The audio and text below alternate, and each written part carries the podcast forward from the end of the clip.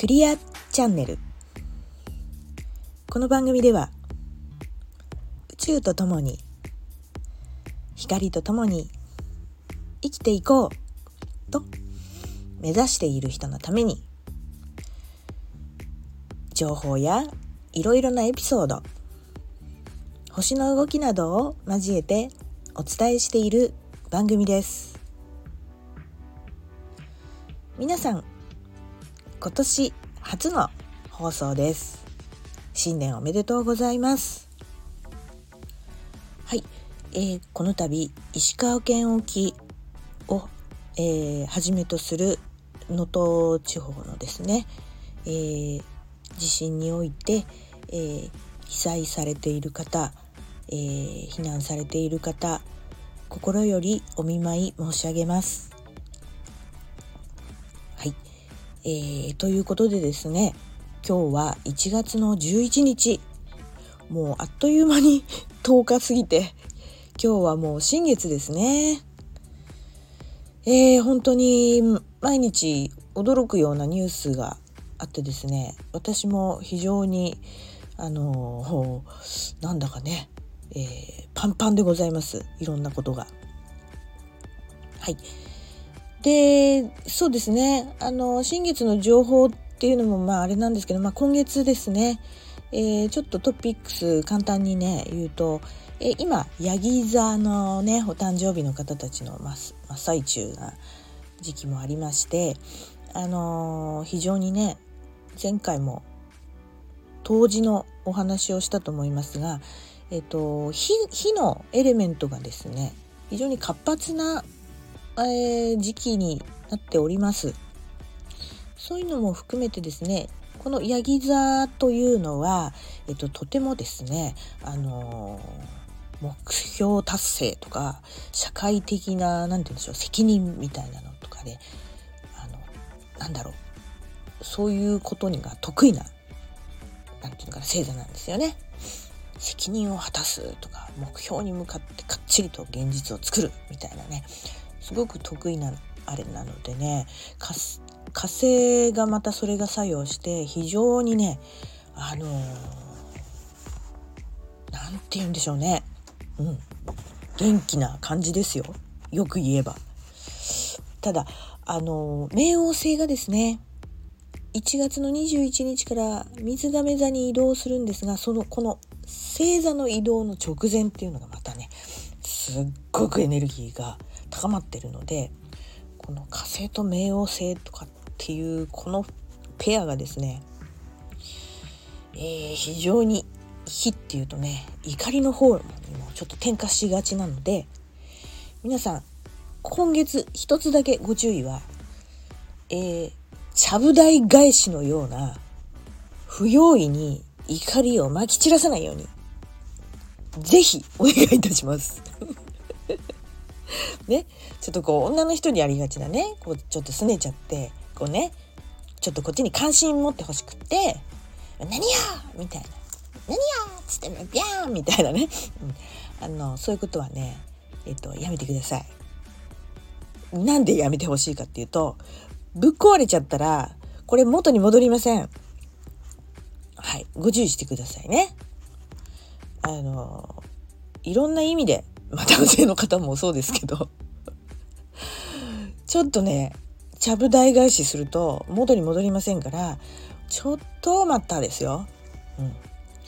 ね、その分あ自分のかけがえのないあ気持ちがねあの大事にしていることはなこういうことだなっていうのをあの気が付くチャンスですから、ね、そういうのを大事にしてください。えっと逆にですねこれは突破したいなとか終わらせたいなっていうのはもう使っちゃってください。ビャッとね。でもまあまああの できるだけを何でも穏やかはがいいですよ、うん、やる気っていう意味ではいいですけどね。はい。1月はちょっとそれをご注意いただきたいなっていうふうに思います。はい。であのまあ今日は新月です。ね。新しいまたスタートのなんか習慣をづけるのにいいんですけどえっと、ヤギ座の新月です。これはですね、えっと、自分との約束まあ、前世かもしれないし今世の自分の過去で自分と約束している魂の望みがあるはずなんですよ。でそれを、まあ、思い出す出来事がちょっとねあるかもしれませんし、えっと、その約束をやり遂げるっていうのを決意するだけでもいいですよ。何か一歩何かやっとくっていうのもおすすめです。えー、こうそこのね場所が、まあ、ヤギ座っていうのとあとゴハウスっていうねちょっと専門的に言うとゴハウスって言ってね、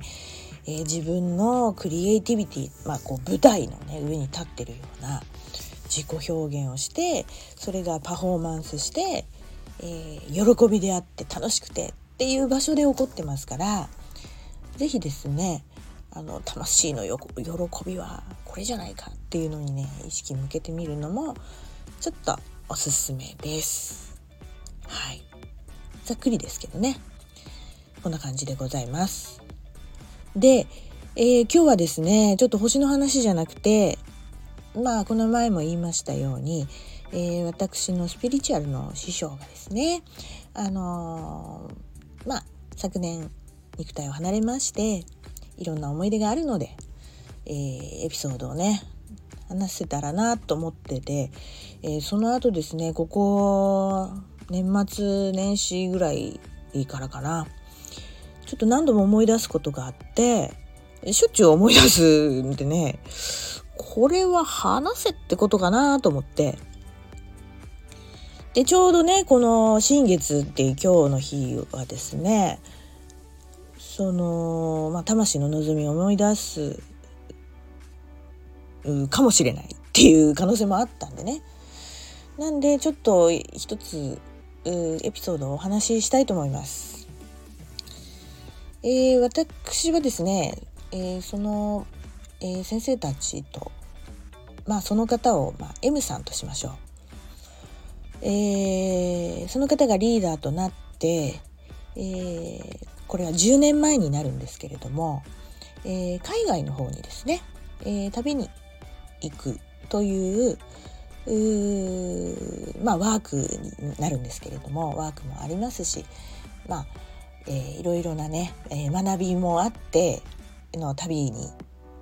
行ってきたんですね。えー、まあ2013年ぐらいからまあ毎年のようにまあ年に何回かね私は毎回参加してたわけじゃないんですけれども、えー、10年前なので2014年に、えー、ニューヨークに行ってるんですね。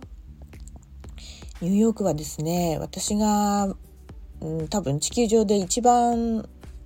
一番じゃなかった2番だな一番好きなのは私実は東京なので、えー、2番目に好きっていうかなただ本当に行きたい憧れてたところはニューヨークだったもんですからまあですねそのチャンスが来たので思い切ってちょっと行ってみたんですねそれに参加して。えー、まあ総勢十何名かぐらいですねスタッフの方と、まあ、参加者も含めてなんですけれども、えー、結構なちょ、うん、2週間ぐらいの間に、えー、前半と後半でチームが分かれてたんですけどね、えー、私は前半チームで参加したんですけれどもね。えー、まあ私その一番大好きな都市なもんですからあのね欲がエゴがバリバリ出ちゃうんじゃないかと思いつつですね、えー、それもいろいろ自分でね内観しながらだそれを出さないようにね。ただそれもしっかりと知るようにしてまあその旅でまあちょっとねエゴをどう扱うかっていうのもちょっといっぱい自分で体感できたんですけれども、えー、そこでですねまあいろんな観光地に行ってきたんですけどもそこのね一つに、えー、トップ・オブ・ザ・ロトップ・オブ・ロック、えー、ロックフェラーセンターですね。あのビル、まあ、エンパイア・ステートビルともう一つそのね並びになっている代表的なね高いビルロックフェラーのビルにの屋上に行くという、えー、日があったんです。それで、えっ、ー、と、まあね、ニューヨークといえばもうテロのあの標的になりなったところでもありますし、もうね、どこに入るにもセキュリティが厳しいんですよ。でですね、えー、もちろん入る時に、えー、入場する時にあの飛行場とあのねあの登場する時と同じように、えー、荷物検査はこうレーンに入れてねあのチェックですしもちろん金婚観光になるあのゲートを通るんですよ。でそれ2列ほどあってですねそれをずらずらずらずらこう行くんですけれどもえっとまあ二手に分かれてその2レーンあるのでねで私はそれで M 先生とはちょっともう一つの方のレーンに並んでまあ私最後だったんですねそしたらですね 荷物に何かよからぬものが入っていたようでまあもうキンコンキンコンになっちゃって大変だったんですよ。それでえーとですねうんその見てくれてた係の人がですねもう黒人のもう硬いの大きいもう女の人なんですねもうおっかない顔して私のカバンにを指さしてなんか言ってんですようわーって。で私は私でまあそれで内心は怖いっていうよりも何もなんでしょうね。あの覚えがないんで。怪しいものを入れてる覚えがないもんですから。まあもうねなんかニューヨークのど真ん中でそんな怒らせてんのにあ私もねテンションが高かったのかなんだよみたいな感じでね。もうだガンを飛ばし返すっていうね。もうバカバカもう痛みでしょって感じですよねもう本当に。なんてこと怖がるどころかなんだよみたいな感じでね睨み合いをするというねもうとんでもないことが起きちゃったんですね。それで彼女はですね私のカバンに向かって「ロックロックロックロック」ってもう叫んでるんですよ。なんだろうなみたいな感じで、えーまあ、ちょっと食ってかかる勢いで私は行っね言ってたんですけどでまあ他のね子たちも、まあ「どうしたんだ?」みたいな感じでちょっと周り壮絶にな騒然としちゃったんですね。それしたらあの隣のレーンを行ってる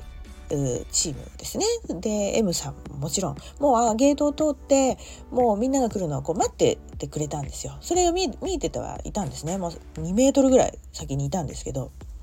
で私はまあそんな状態になってるもんですから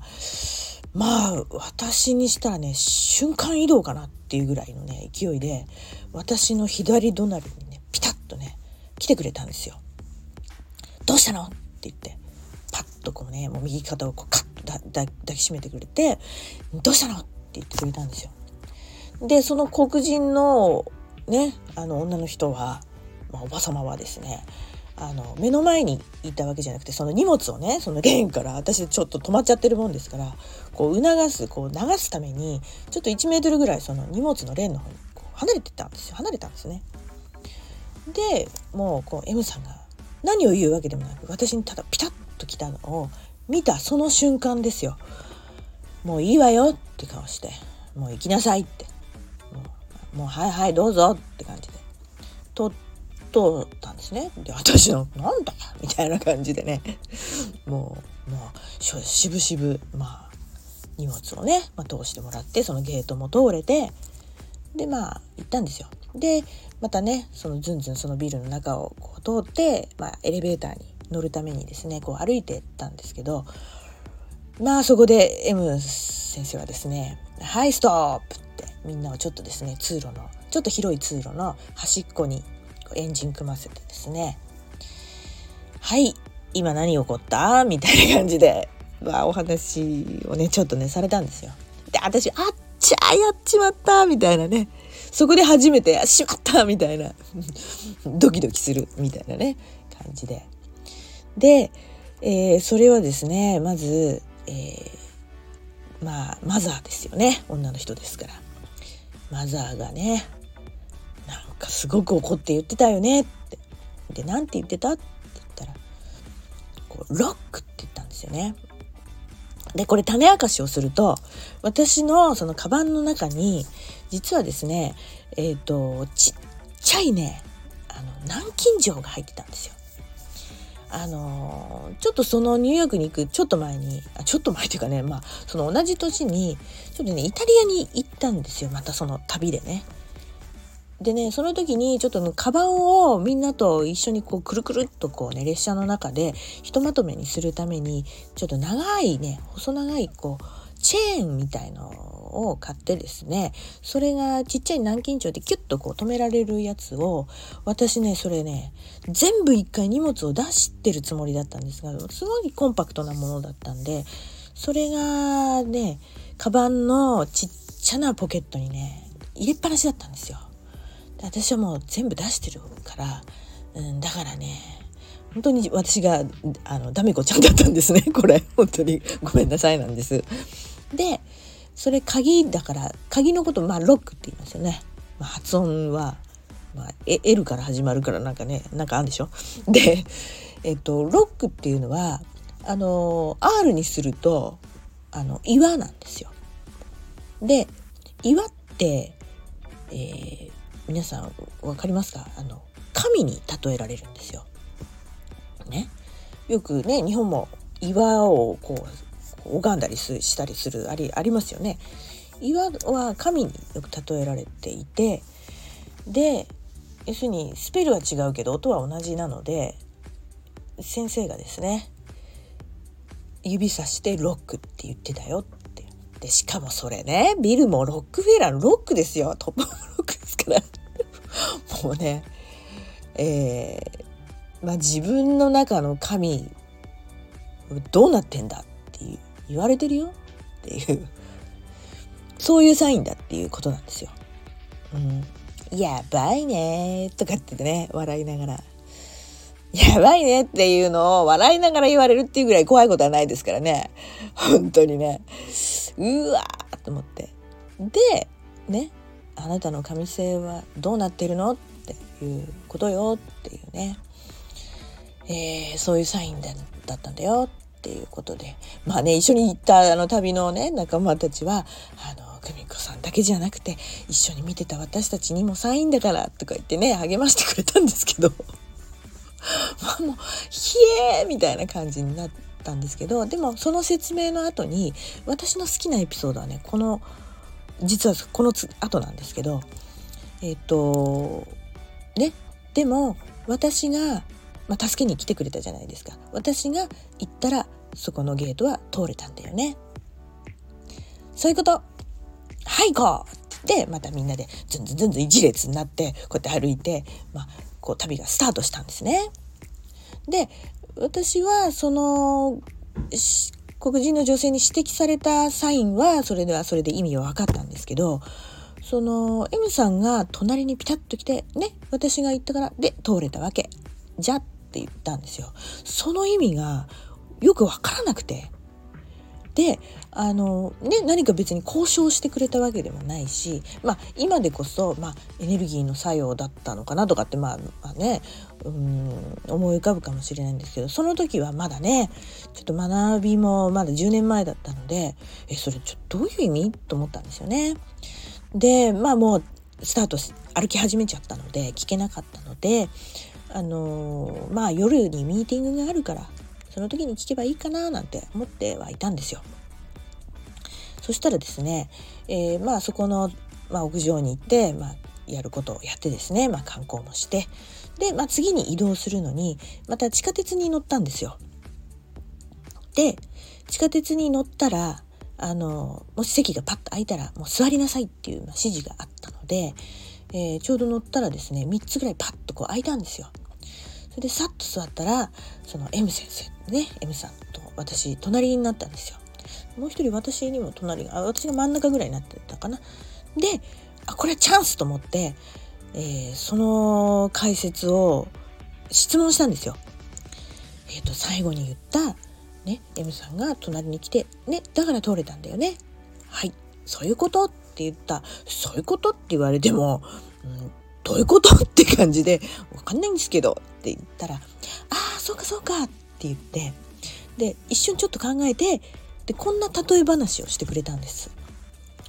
えっと私たちはあのインドに、えっと、マスターですね聖者が私たちはいてそこの生徒でもあるんですけれどもまあ皆さんで、えー、そこの聖者がいるまあ今うんはもうえー、肉体がちょっとないんですけれどもまあそこのお寺があるんですねアシュラムに行っていろんなまああのそれこそマザーのお部屋だとか、えー、ジーザスのお部屋だとかまあいろんなお部屋がお寺さんにあるんですけれども、えー、そこでのねエピソードを話してくれてで M さんは私は、えー、一人ではマザーのお部屋には入れなかったんだよって言うんですね。でもマスターですね。その時の、まあ、マスターが一緒についてくれてそして私はそのお部屋に入れたのって言うんですよ。だから、えー、私はマスターと一緒ならマザーの部屋に入れたんだよねって。じゃあ私は一人でマザーの部屋に入るためには何が必要なんだろうっていうふうに思ったと。っていうふうに感じてそこでマスターと私の差は何なのかなって思ったんだよね。ってあそこの差が課題なんだなって思ったんだよねって。そういうことがそういうようなことが起こったわけよって。そういう意味よって言ったらもうあの降りる駅に着いてドアがビャーっと開いちゃったもんですから、はいこう最高ってまたなって、で、はいって言って、えー、終わったんですけどね。その話は。えー、で、これは、えー、答えはありませんよ。ね。皆さん、このエピソードを聞いて、皆さんなりに解釈していただければいいかなと思います。ただ、私はですね、これは、あの、本当にあの足りないものを埋めようとする発想ではないその M さんのその生き様というかその姿勢というかそれがね本当に大好きなんですよ私。ねそのマスターと差があるっていうのはそれそれそそりゃそうですよ。だけどそそこにまあ私たちはねやっぱり光を目指し悟りを目指しみたいなところにまあねいるわけですから、えー、あくまでも目標はそういうことなわけですよね。えー、工事に工事の存在に少しでも近づくためにそういう自分になるために生きてるわけですから、えー、そこはうん課題を見つけるのにそこの差を見つ見て必要なことをやろうっていうそういう視点でずっとこう生きてらっしゃるっていうかさそこがね私のこれ大好きなエピソードなんですよ。まあこれ私の解釈ですけどね。決してそのネガティブなうーんねあの穴埋めをしようっていう発想じゃないんですよ。からねうーんこれを話せってことなのかなっていうかねで実はですねその時に2人で話してたよあの地下鉄に乗ってる写真をね、まあのスタッフの方が撮ってくれてで私その写真がねもう大好きで2人っきりで撮ってる写真が多分それしかないんですよ。で私パソコンのねあのデスクトップにちょっとちっちゃくこういつも見れるようにしてるんですけどんなもんですからね。この話がまずねちょっととっても大好きなんですね。伝わるかな、うん、伝わんなくてもまあ皆さんなりにあの解釈してください。うんまあ、こんなようなね話がいっぱいあるんですよ。私がその学びっていうんじゃなくてその M さんのねそのスタンスっていうんですかね。そういうところに私はすごく惹かれるんですよね。えそっからさらにのあの学びのエピソードで、ね、だからねいつもねその話聞くのがねワクワクしてね楽しいんですよ。これはどうなんですかっていうのね私はまたねそこの探求するのが好きですからね。そうなんです。まあそんなことが10年前にあったよっていう話でした。えまた今日年末一発目なんでね。長くなっちゃいましたけど。ああもう長いなーみたいにしてね。ちょっとね聞いてもらえないかもしれないですけど。えー、まあありがとうございます。最後まで聞いていただきまして。ねまたあのエピソードもうんこれがいいかなと思ったものがまた浮かんだらお話しします。ねまたあの星の情報もえー、ちょっとちょいちょい言ってまいりますのでどうぞよろしくお願いいたします。では次回お楽しみに。さよなら。バイバーイ。